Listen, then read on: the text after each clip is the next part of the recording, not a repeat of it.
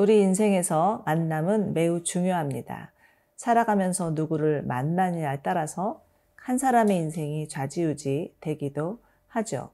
친구 따라 강남 간다는 말이 있듯이 누군가의 영향을 받을 수밖에 없다는 뜻이기도 합니다. 여러분의 지나온 삶을 한번 생각해 보십시오. 어떠한 만남이 있었으며 그 만남은 여러분에게 어떤 영향을 주었습니까?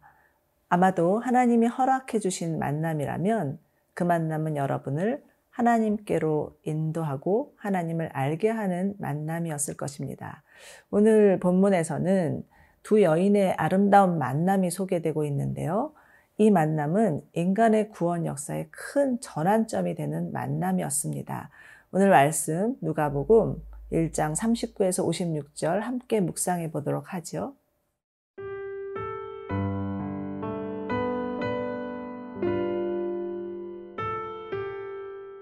누가복음 1장 39절에서 56절 말씀입니다. 이때 마리아가 일어나 빨리 산골로 가서 유대 한 동네에 이르러 사가랴의 집에 들어가 엘리사벳에게 문안하니 엘리사벳이 마리아가 문안함을 들음에 아이가 복중에서 뛰노는지라 엘리사벳이 성령의 충만함을 받아 큰 소리로 불러 이르되 여자 중에 내가 복이 있으며 내 태중의 아이도 복이 있도다. 내 주의 어머니가 내게 나오니 이 어찌된 일인가? 보라, 내 문안하는 소리가 내 귀에 들릴 때에 아이가 내 복중에서 기쁨으로 뛰놀았도다. 주께서 하신 말씀이 반드시 이루어지리라고 믿은 그 여자에게 복이 있도다. 마리아가 이르되 내 영혼이 주를 찬양하며 내 마음이 하나님 내 구주를 기뻐하였음은 그의 여종의 비천함을 돌보셨음이라. 보라 이제 후로는 만세에 나를 복이 있다 일컬으리로다. 능하신 이가 큰 일을 내게 행하셨으니 그 이름이 거룩하시며 긍휼하심이 두려워하는 자에게 대대로 이르는도다 그의 팔로 힘을 보이사 마음의 생각이 교만한 자들을 흩으셨고 권세 있는 자를 그 위에서 내리치셨으며 비천한 자를 높이셨고 줄이는 자를 좋은 것으로 배불리셨으며 부자는 빈손으로 보내셨도다. 그 종 이스라엘을 도우사 긍휼히 여기시고 기억하시되 우리 조상에게 말씀하신 것과 같이 아브라함과 그 자손에게 영원히 하시리로다 하니라. 마리아가 석 달쯤 함께 있다가 집으로 돌아가니라. 오늘 말씀은 이때로 시작합니다. 마리아가 천사 가브리엘로부터 예수를 잉태하게 될 것이라는 소식을 듣고 처음 찾아간 사람은 친척 엘리사벳이었습니다. 아마도 그녀는 엘리사벳이야말로 하나님께서 지금 자기에게 행하신 일을 가장 잘 이해해 줄 수 있는 사람이라고 생각했을지도 모릅니다. 그러나 또 한편으로는 과연 이 엄청난 일을 엘리사벳이 이해해 줄 수 있을까라는 두려움도 있었을 것입니다. 그런데 엘리사벳은 마리아를 보자마자 큰 소리로 말해줍니다. 42절에서 45절인데요. 여자 중에 내가 복이 있으며 내 태중의 아이도 복이 있도다. 내 주의 어머니가 내게 나오니 이 어찌된 일인가. 보라, 내 문안하는 소리가 내 귀에 들릴 때에 아이가 내 복중에서 기쁨으로 뛰놀았도다. 주께서 하신 말씀이 반드시 이루어지리라고 믿는 그 여자에게 복이 있도다. 정말 놀랍지 않습니까? 아직 마리아는 엘리사벳에게 그 어떠한 언급도 하지 않은 상황이었습니다. 그런데 그녀는 마치 보고 들은 양 확신에 차서 축복의 말을 말에게 마구 쏟고 있는 것이죠. 어떻게 이런 일이 발생할 수 있었을까요? 우리가 여기서 주목해야 될 단어는 41절에 성령의 충만함을 받아 라는 구절입니다. 엘리사벳이 이렇게 놀라운 메시지를 쏟아낼 수 있었던 것은 그에게 임한 성령의 역사였습니다. 성령께서 그에게 영적인 통찰력을 주셔서 마리에게 일어난 일을 미리 알아차리게 하셨던 것이죠. 그녀는 성령의 충만함으로 이미 마리아의 뱃속에 아기가 잉태된 것을 알았고 그 아기는 바로 모든 인류를 구원할 메시아 예수 그리스도이심도 깨달았습니다. 그야말로 성령의 초자연적인 역사가 진행되고 있는 너무나 아름다운 장면입니다. 성령 충만한 엘리사벳의 축복의 메시지를 들은 마리아의 심정은 어떠했을까요? 그동안 두렵고 떨렸던 마음이 눈 녹듯 사라지고 하나님이 하신 일에 대한 확신과 마음의 안도감과 평안함을 누리게 되었을 것입니다. 사랑하는 여러분, 성령 충만한 사람은 하나님이 우리 가운데 하신 일들을 담대히 선포할 뿐만 아니라 하나님으로부터 받은 말씀으로 사람들을 축복하고 격려하며 위축된 영혼을 살리는 자입니다. 그러므로 성령 충만한 사람을 만나면 우리의 영혼도 살아나고 하나님이 하실 일도 기대되고 용기도 생기고 두려운 마음도 사라지고 어떤 일이 다가온다 할지라도 너끈히 이길 수 있는 믿음이 생기게 됩니다. 그러므로 여러분, 우리 모두 성령 충만을 구해야 합니다. 하나님의 사람은 능으로도 아니요, 힘으로도 아니요, 성령 충만으로 사는 자들입니다. 예수님이 돌아가신 후 너무나 두려워서 문을 꼭꼭 걸어 잠그고 있던 제자들에게 찾아오셔서 하신 첫 마디도 평강할지어다 두려워하지 말지어다 성령을 받아라 였습니다. 그리고 성령 받은 제자들은 땅 끝까지 복음 전하는 복음의 증인들이 되었던 것이죠. 하나님은 반드시 성령을 구하는 자에게 성령의 충만함을 주실 것입니다. 그리고 그 성령의 충만함으로 만나는 모든 자들을 축복할 수 있는 통로가 되게 하실 것입니다. 여러분 성령 충만을 구하십시오. 그러할 때 반드시 여러분을 통하여서 하나님이 놀라운 일을 행하여 주실 것입니다.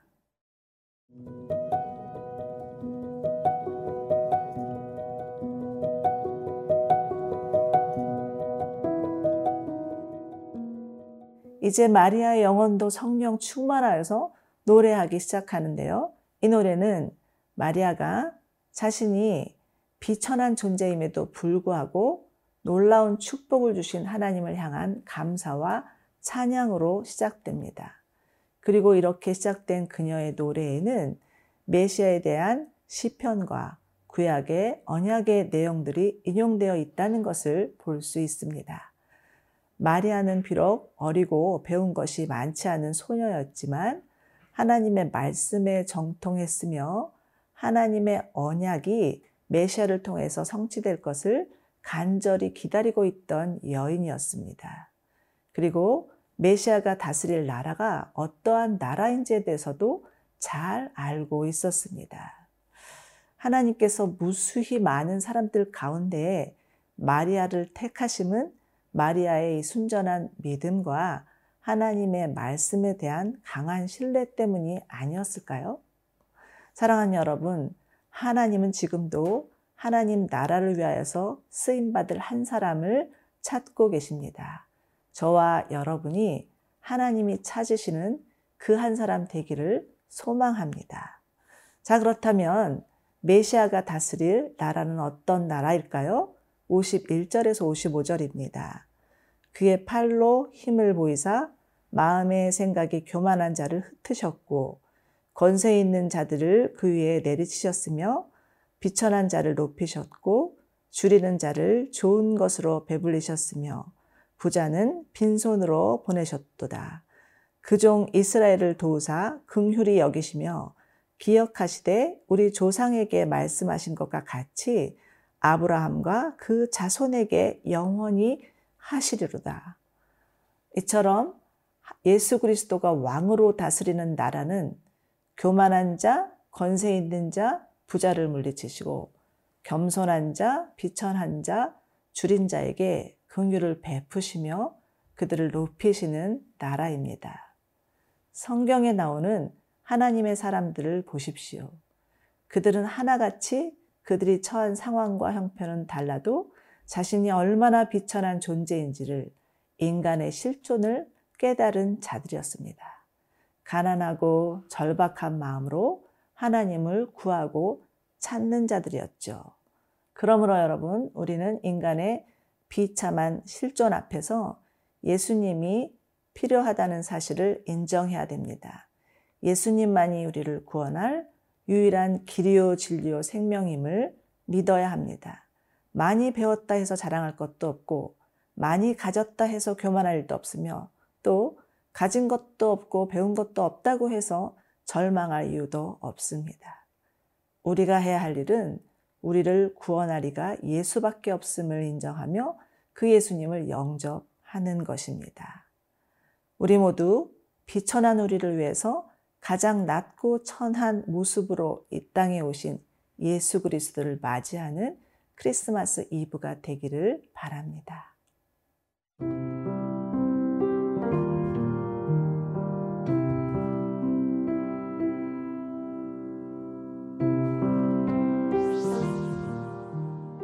사랑하는 주님, 엘리사벳에 임한 성령의 충만이 마리의 영혼을 일깨웠던 것처럼 우리도 성령 충만하여 죽어가는 영혼들을 살리게 하옵소서.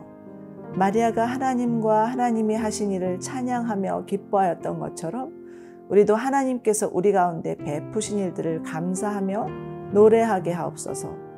엘리사벳과 마리아의 만남을 통해 구원의 역사를 이루셨듯이 우리도 주 안에서 만나는 모든 만남을 통해 구원의 통로가 되게 하여 주옵소서 예수님의 이름으로 기도드리옵나이다. 아멘.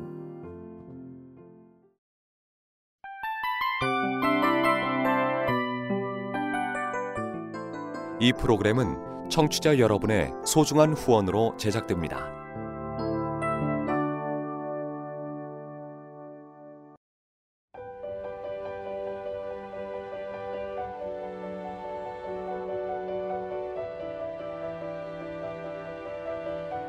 세상에는 수많은 교회들이 있지만 더 깊이 있는 말씀 강해를 찾기 위해 크기로만 교회를 선정하지 않습니다. 보다 좋은 영적 콘텐츠를 더 많이 나누기 위해 방송비를 받지 않습니다. 1년 365일 복음만 전하고 싶어서 우리는 광고를 하지 않습니다. 온누리의 복음을 땅끝까지 CGN TV와 함께 땅끝 성교사가 되주세요